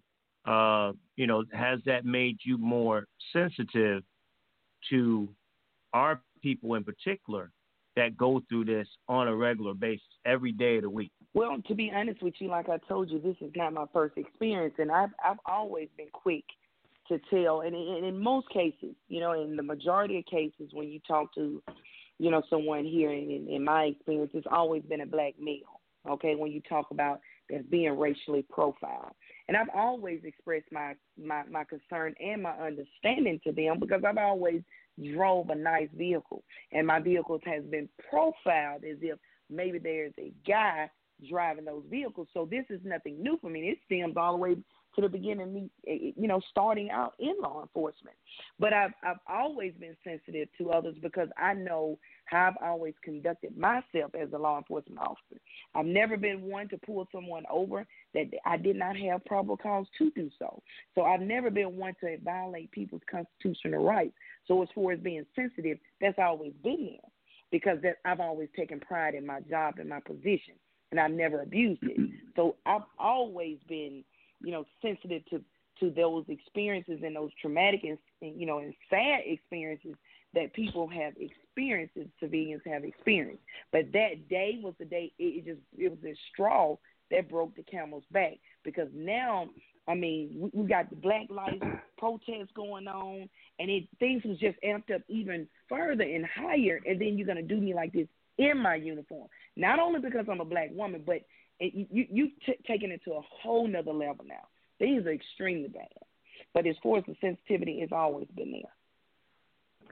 Well, and, and you know, and I have to add to that. I think you know, uh, especially when we talk about black women in law enforcement, just how you all how black women are treated, uh, the obstacles that uh, that are put before uh, women to get into this profession, and uh, there's probably some stories that some women probably won't even tell uh, uh, about uh, their getting their foot in into the door, and I just don't think a lot of men really respect uh, women uh, who want to get into this field. And you know, I you know Keith, you know we've had this conversation on the on the show that we have a, and I shared this with uh, uh, with Janae the other day that you know right here in the state of Oklahoma, you know, there's only been in the history of the Oklahoma Highway, Highway Patrol one black female trooper. Now, there's been countless of white female troopers that have been hired over the past 20, almost 20 years, but there's never been another black female trooper. There hasn't been another um, uh, Latino uh, trooper hired, uh, and so you have to ask yourself when you talk about recruiting, are you really doing everything you can to recruit, especially women, into a field that you that you're saying that you really want, and especially when you have so many historical black colleges. We have one here in, in Oklahoma, Langston University, has a good criminal justice program. But Keith, you know, we've asked ourselves this question: If you really are trying to recruit minorities, why are you making the obstacle so hard, especially when people go through background checks uh, and, and all of a sudden things that are normally not even uh, scrutinized are now scrutinized because it's a African American applicant. So uh, it, it's just it's really disturbing uh, to see how black women are treated uh, when they want to get into this profession. Well, because the background check, depending on the organization and depending on who's running the background, it can be it can be designed to meet the needs or not meet the needs of that individual. It just depends on mm-hmm. what just depends on how they're feeling that day. Uh, it, it is yeah. it is uh, you know I think the the worst thing that well one of the things that we don't do in law enforcement we've said this before in LA and I've talked about this previously we don't do audits of our processes uh, we mm-hmm. don't um, we don't utilize those early intervention plans also uh, regarding the officer's behavior. But when I say audits, uh, I guarantee you, uh, I would feel safe in saying that the the police department in question, uh, there was there's no video audit process in place. I guarantee you, there's no body camera policy in place. If it is, it's very very vague. Uh, Mm-hmm. I guarantee there's not a complaint process. I guarantee if you would have asked that officer what the complaint process is, he would just basically say call the chief or whatever. Um, I better guarantee you they they there's nothing that says if someone makes makes a complaint, you'll call a supervisor on scene. So so it doesn't it it it, it shocks me in 2021 these things are continually happening. And what I've heard Miss Jackson say, not one time. Well, let me go back. Not one time have I heard have I heard Miss Jackson say that uh, she was expecting any kind of special treatment. Not one Exactly. time have I heard her say that if if I was violating the law, then you know, man, do your job. I haven't heard that, but I do believe that she did deserve um, at least a, a re- respect uh, for the fact that she was a fellow law enforcement officer. Uh, whether or not you were going to write her a ticket or not, you always show people respect. Uh, you don't argue with people, and I tell people that you don't argue with people. To, you know, you if you're going to issue the person a ticket, you issue the person a ticket. You don't scold a person. That's right. You don't belittle a person. Uh, you don't lecture a person. You write the citation. You tell that individual you may not agree with it, but you have some options. You know, you can pay the fine or sit at the court. Uh, you can do that, and, you have less. There's a there's a minimal chance that you're going to get any type of pushback when you do that. The person may not be happy, but at the end of the day, you left that person with their dignity. And um, Right. but but but to say, oh, let me turn on my camera now, that just kind of lets you know, kind of makes you wonder how many traffic stops have been made, uh, and how many you know how many complaints haven't been uh, submitted, uh, and how many complaints that they ha- complaints that they have been submitted, how many of them have been ignored. Uh, That's it's just that's just a um, uh, that's puzzling to me. And, Well- and, well, and, let and me- Ms. Jackson, let me let me tell you let me tell you this uh, as a police chief, I want to apologize for that agency uh, for the way that you know that that you were treated and the way that you continue to be treated, based on the fact that you can't even get a phone call back. Uh, so I want to say I apologize on behalf of, of, of you know local law enforcement agencies throughout the nation. Yes, sir. I will say that I actually did the opposite because they both stood at my window and tried to ridicule me and, and, and, and belittle me. That's when I stopped him and I said, "Sir, either you're going to write me a ticket or you're not." Mm-hmm. See, because what what wasn't going to happen is you you're not going to talk to me like a child. You understand what I'm saying? And he tried to tell me, well, I understand, Miss Jackson, that you may work federal law enforcement, but here in the state of Alabama, you know, the following too close law says X Y Z, and I let him finish. And I said, sir, I do know the law. I said, and just to let you know, I worked nine years locally, so I do know the law here in Alabama, and that's what really I think uh, because they thought they were going to sit there and belittle me, and uh, Mhm. I think that intimidated him even more. But they was just trying to chastise me, and I told him at that time, sir, either you're going to write me a ticket or you're not. And that's when he said, well, I sure am, and he stormed off. But uh, I agree with you when you when you decide someone give you probable cause to pull them over. You walk up to that window, you introduce yourself. That was never done. What department you work with, that was never done.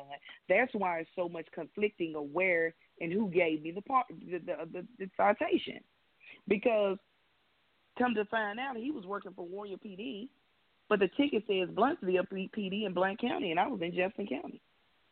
Now you help me make sense of all that. Yeah, that's what two, she was sharing two totally with me. different counties. Yeah, yeah, that's what she was sharing with me when we were uh, talking. Uh, that there's this conflict uh, as to uh, where was this officer actually working at. You know, uh, in the fact that even when you made the comment earlier that he said that he has a bad memory, uh, Yeah. that even questions that even questions why is this why is this dude even in a uniform if you've got a bad memory and let's say you go out here and you shoot somebody and they're they're a minority and and next thing you know you're going to sit there and say um I really don't know what happened so Right. you know there's a lot of questions about because the majority of our police departments around the country are are small and rural police departments And these small and rural police departments often have officers working for multiple agencies. Um, and it's just the culture. And, you know, uh, Ms. Jackson, me and the, uh, Chief Humphrey, we've had, we've talked about this on our show before, is the culture of law enforcement has to change. But you continue to see weekly, if not every other week, things that happen, and it makes you wonder, like, okay, we're in 2021. Why is this stuff still happening? And you know, there was just in Georgia, uh, just it was just released that a Georgia uh, uh, police chief and an officer, these, and I'm just gonna say it, these two dummies, they they said that the body cameras didn't work on both of their uniforms. So these two dummies, they're just talking like everything is just cool, but they're sitting there talking, having these racist comments, talking about slavery and talking about, well, you know, black people, they all they had to do was just get out in the field and work. They gave him a place to stay. But here it is. You, you, the and I looked this this city up. You know, it's predominantly a white city, but it has a black mayor. But Keith, these are things that's happening that should not be happening and it's almost like people giving, you know, they make an excuse to say, well, yeah, yeah, that is right. I mean, he shouldn't have said it, but you know, he really didn't mean it. Now, come on. I mean, it, we're way past time for, you know, making excuses for these bad behaviors. But right. you know, listen, guys, we're getting ready to come up on our on our on our next break. Uh, but we want to remind listeners that you're listening to you and the Law on the Batchelor News Radio Network. And the calling number to the show is 646-929-0130. And if you miss any of, of, of, the show live, you can definitely catch us out on the on the uh, podcast uh, at the Batchelor News Radio Network.com and catch out all of our shows on our on our website. But guys, we're going to take another break, but uh, we'll be right back. But you're listening to you and the law on the Batchelor News Radio Network. I'm Sam Fulwood, a senior fellow at the Center for American Progress and occasional guest on Tell Me More. No public figure made a more positive impression on me than former heavyweight champion Muhammad Ali. Sure Ali, who was born Cassius Marcellus Clay Jr., was an outstanding boxer. By most accounts, including his own, he is the greatest of all time. But it isn't Ali's power in the ring that I most admire. Ali represents what beautiful, bold black manhood can be. He challenged the leading conventions of his day, including the Christian church, by becoming becoming an acolyte of Malcolm X and joining the Nation of Islam, and he fought and defeated the U.S. government, refusing to bear arms in the Vietnam War. Of course, being a free man has its price, and Ali played dearly. He was denied access to boxing for three and a half years at the prime of his career. Within four years of returning to boxing, he regained the heavyweight title in 1974 with an upset victory over George Foreman. An interviewer later remarked that Ali was the second most popular man in the world behind the president, and then asked him if he wanted to be president. Ali told him, America's in too much trouble. I don't want that job now. Something to think about, ain't it? That's the Ali I love. He retired from boxing in 1981. He remains an example of what is the greatest in America.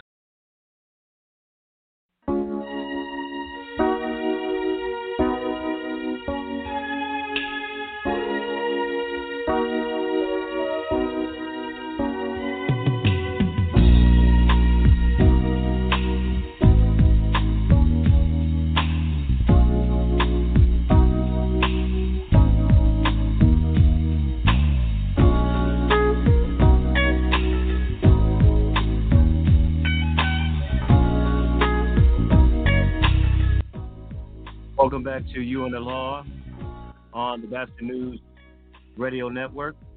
Uh, I'm LA Batchelor, and if you missed any part of this show or any of the You and the Law broadcast, you can go to the website uh, to check it out on the You and the Law page, the Batchelor News Radio Network.com, the Batchelor News Radio.com. I'm going to go back to Chief Keith Humphrey, Chief Virgil Green, and their special guests. All right, we want to welcome everyone back to you and the Law on the Batchelor News Radio Network. And we had a, a, a question from David uh, from Brooklyn, asked if all of the officers on the scene were white. Uh, he also asked if uh, if you uh, think it would have been uh, if if it would have been differently if the officers were black, Miss Jackson. Uh, yes, both the both officers. Uh, the first officer, he was a younger officer, uh, and the second officer was a veteran, and they both were white. They both were white on the scene.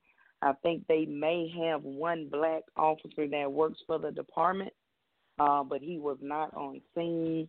Um, and you know what? I have been stopped once by a black male officer, and um, he asked me where I was going. I said I was actually I was working with the sheriff's department, and I I uh, was going to pick up my check, and then he said he walked off, and he said, "Oh, well, have a good day, but this is the reason why I stopped you." Um, I've only had that experience with a black male officer, um, but I do believe that these two officers just had an issue. You understand? I I, I believe mm-hmm. that it's not that I believe I know. I know that they had an issue. They had some ego issues. They had some self esteem issues. They had um they felt that they had a point to prove with me that day. And um they they they were uh extremely the way that they acted is if they were extremely intimidated. Yeah.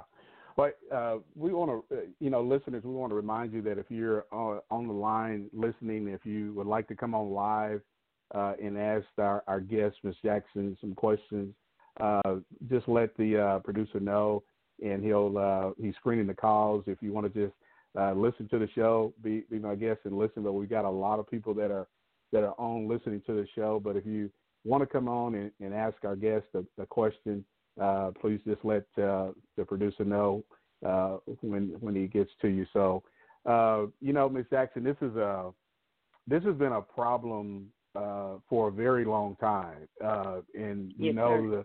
The saying "driving while black," you know, racial profiling occurs, and and this is a good example of someone being in uniform.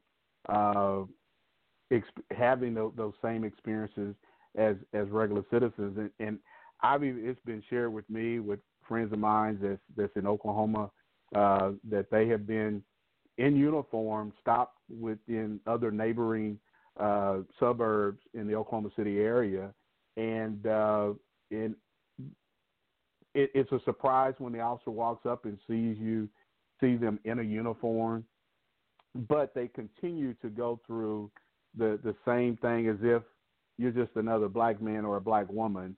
Uh, and so, but you see just the opposite when you hear about white guys talking about it. Oh yeah, man, my buddy so and so pulled me over, and man, you know we whatever, whatever. But it's it's all nice. But when that encounter is with a black uh, police officer, it's it's handled totally different. And the the sad part about it is the fact that you can be working with these guys at, at some point uh, where you might back them up or they may back you up. But this is just a, a problem that has been going on for a long time within this culture of policing where uh, but you know, you made a point when you said, you know, we're talking about black lives, but then you you made the the comment earlier about blue lives. So when you when people bring up Black Lives Matter, the first thing you're going to hear is, well, what about Blue Lives Matter? Absolutely. Absolutely. And that's always that comeback statement. And and, and it's, it's just like I've explained before.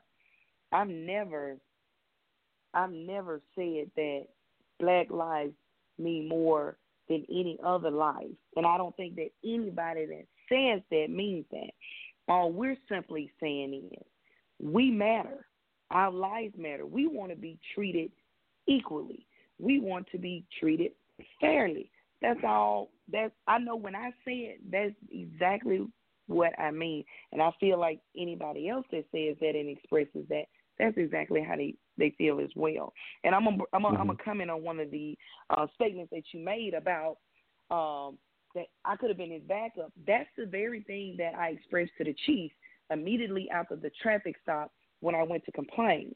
I said, "Sir, do you not know that I travel this road 10 times a week, two times a day, heading north and south. I said, he said, that's the same thing I was thinking. That they may need your backup one day. But they're not thinking of looking at it like that. You understand Yeah. what I'm saying? You you Yeah. all know that what some bad things happen on the side of the road when it comes to law enforcement. Is you Mhm. and that person in that car. And that's not far fetched to say or think that that could happen one day. You got somebody pulled over and I see a gun or I see you fighting or tussling and you didn't done me like this, Yeah. not a good thing. Yeah. No, it, it, you're right. And and I want to go back to something. You know, I mentioned about the the the chief in Georgia and the and and his officer.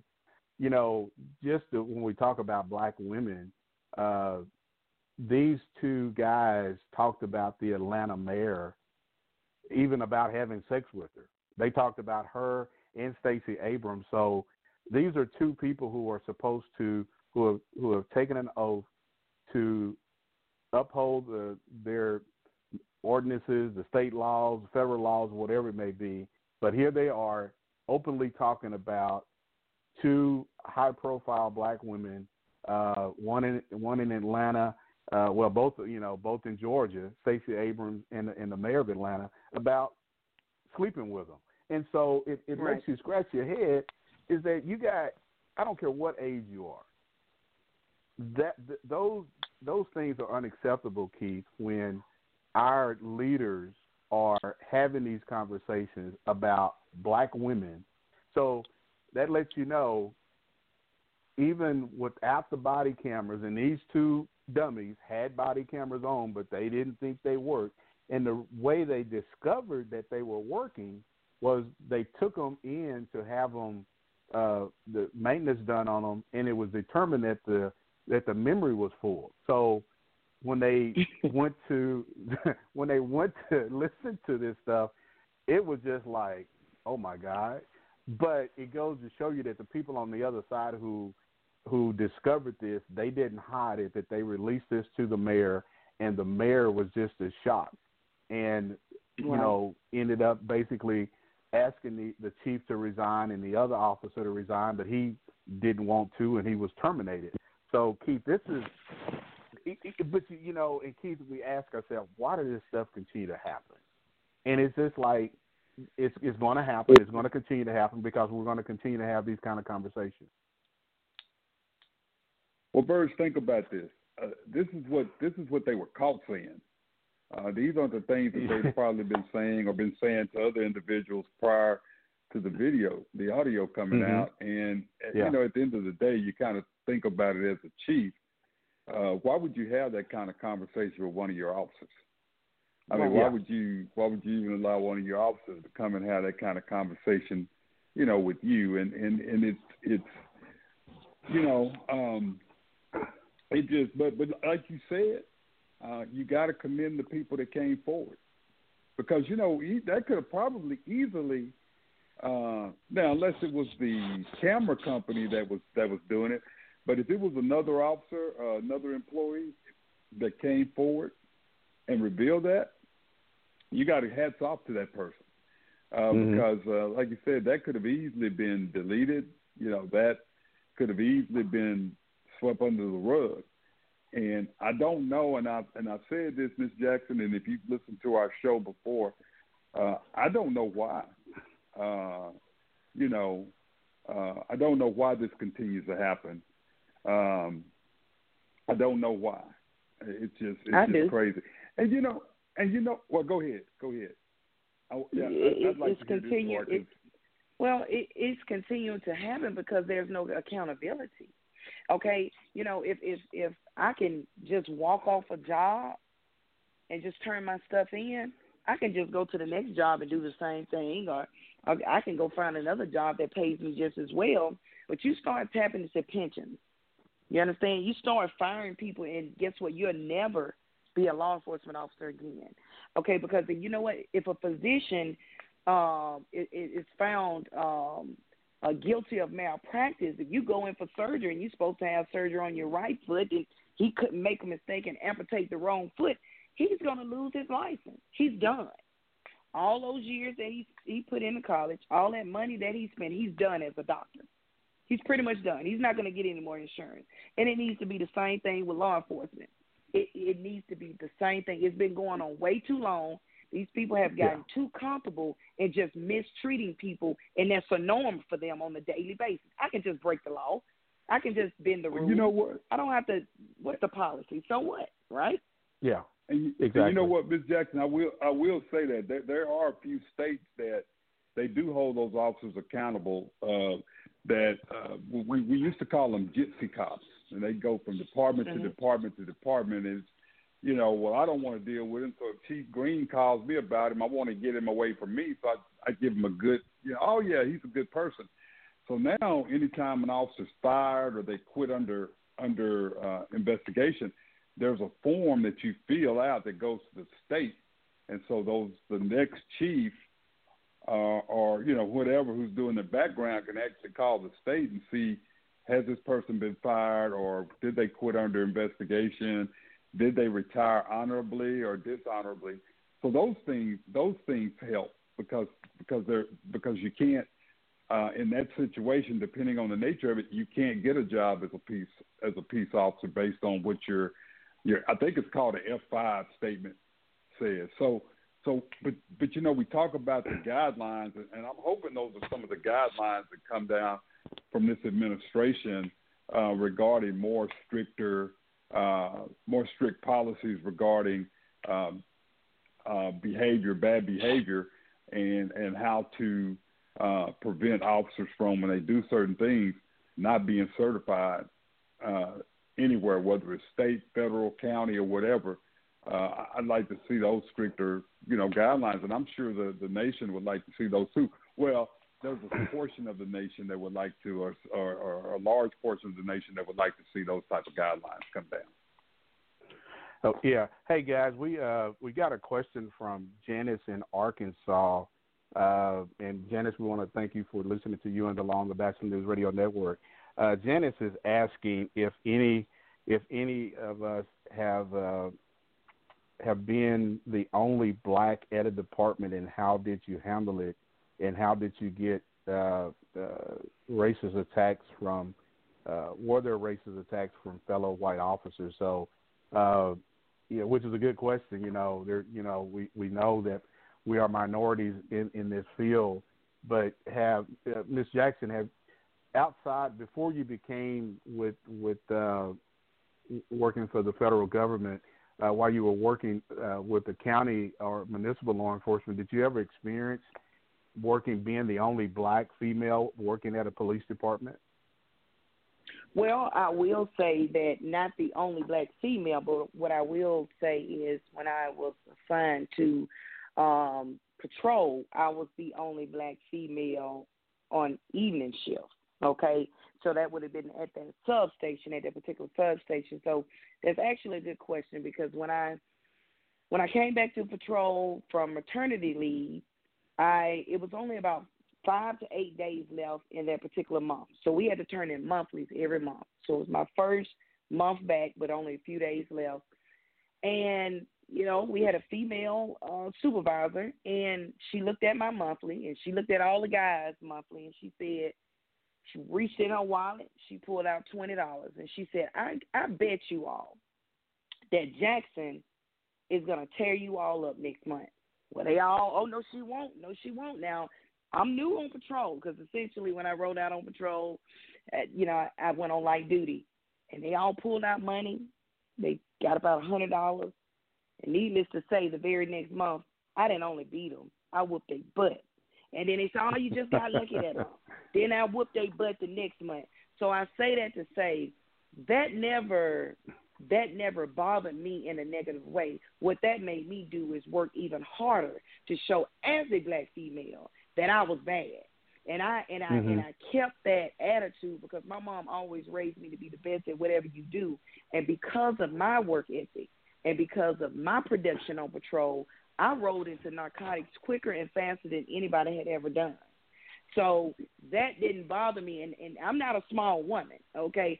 So nobody, mm-hmm. if they said anything, they didn't say it to my face. So let's yeah. just say it like that. yeah. Yeah. Well, hey, Miss Jackson. Uh, you know, we're coming up on the last minutes of the show, but but you know, how has this uh, traffic stop, you know, experience changed you?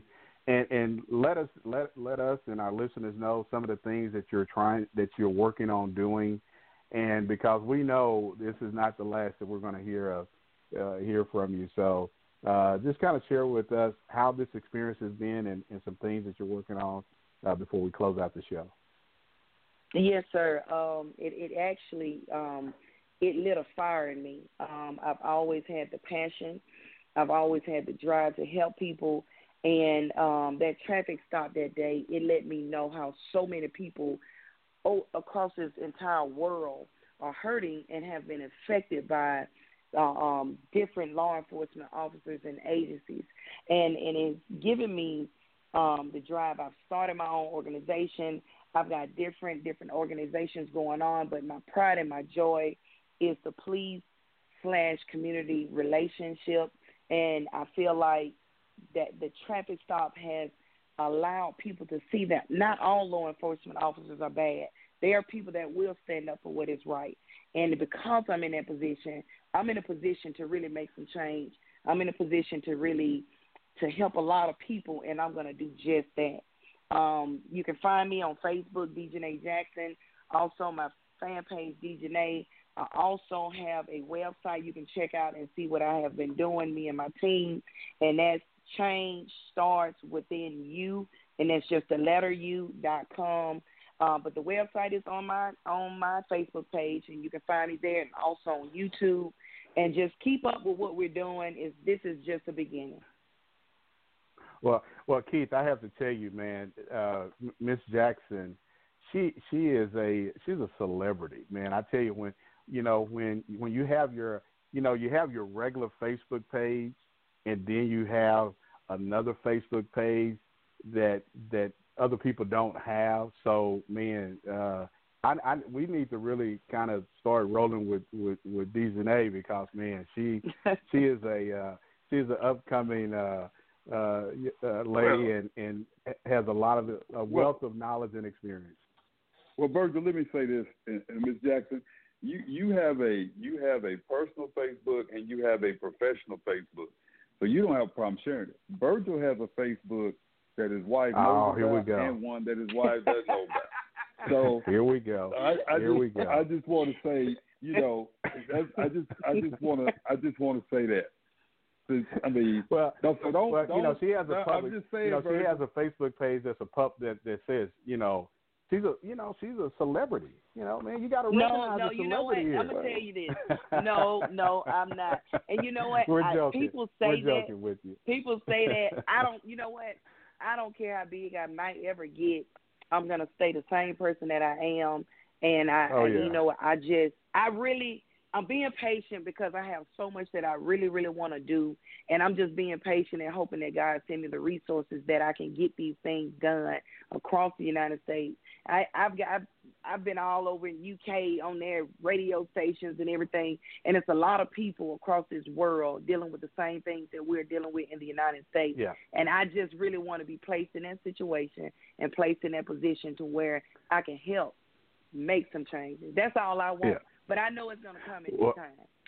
Yeah, well, Miss Jackson, you're definitely going to have uh, whatever uh, myself and Chief Humphrey can do to provide you any kind of, uh, you know, assistance. Let us know because you're going to have a, a home uh, with us on on the uh, bat on the uh, you and the Law on the Batchelor News Radio Network. But guys, we got to wrap it up. But we definitely want to thank Miss Jackson for coming on the show. But this won't be your last time coming on you and the Law. But Keith, uh, have a good night, Miss Jackson. Thank you again. But you're listening to Thank you. and the Law on the Batchelor News Radio Network.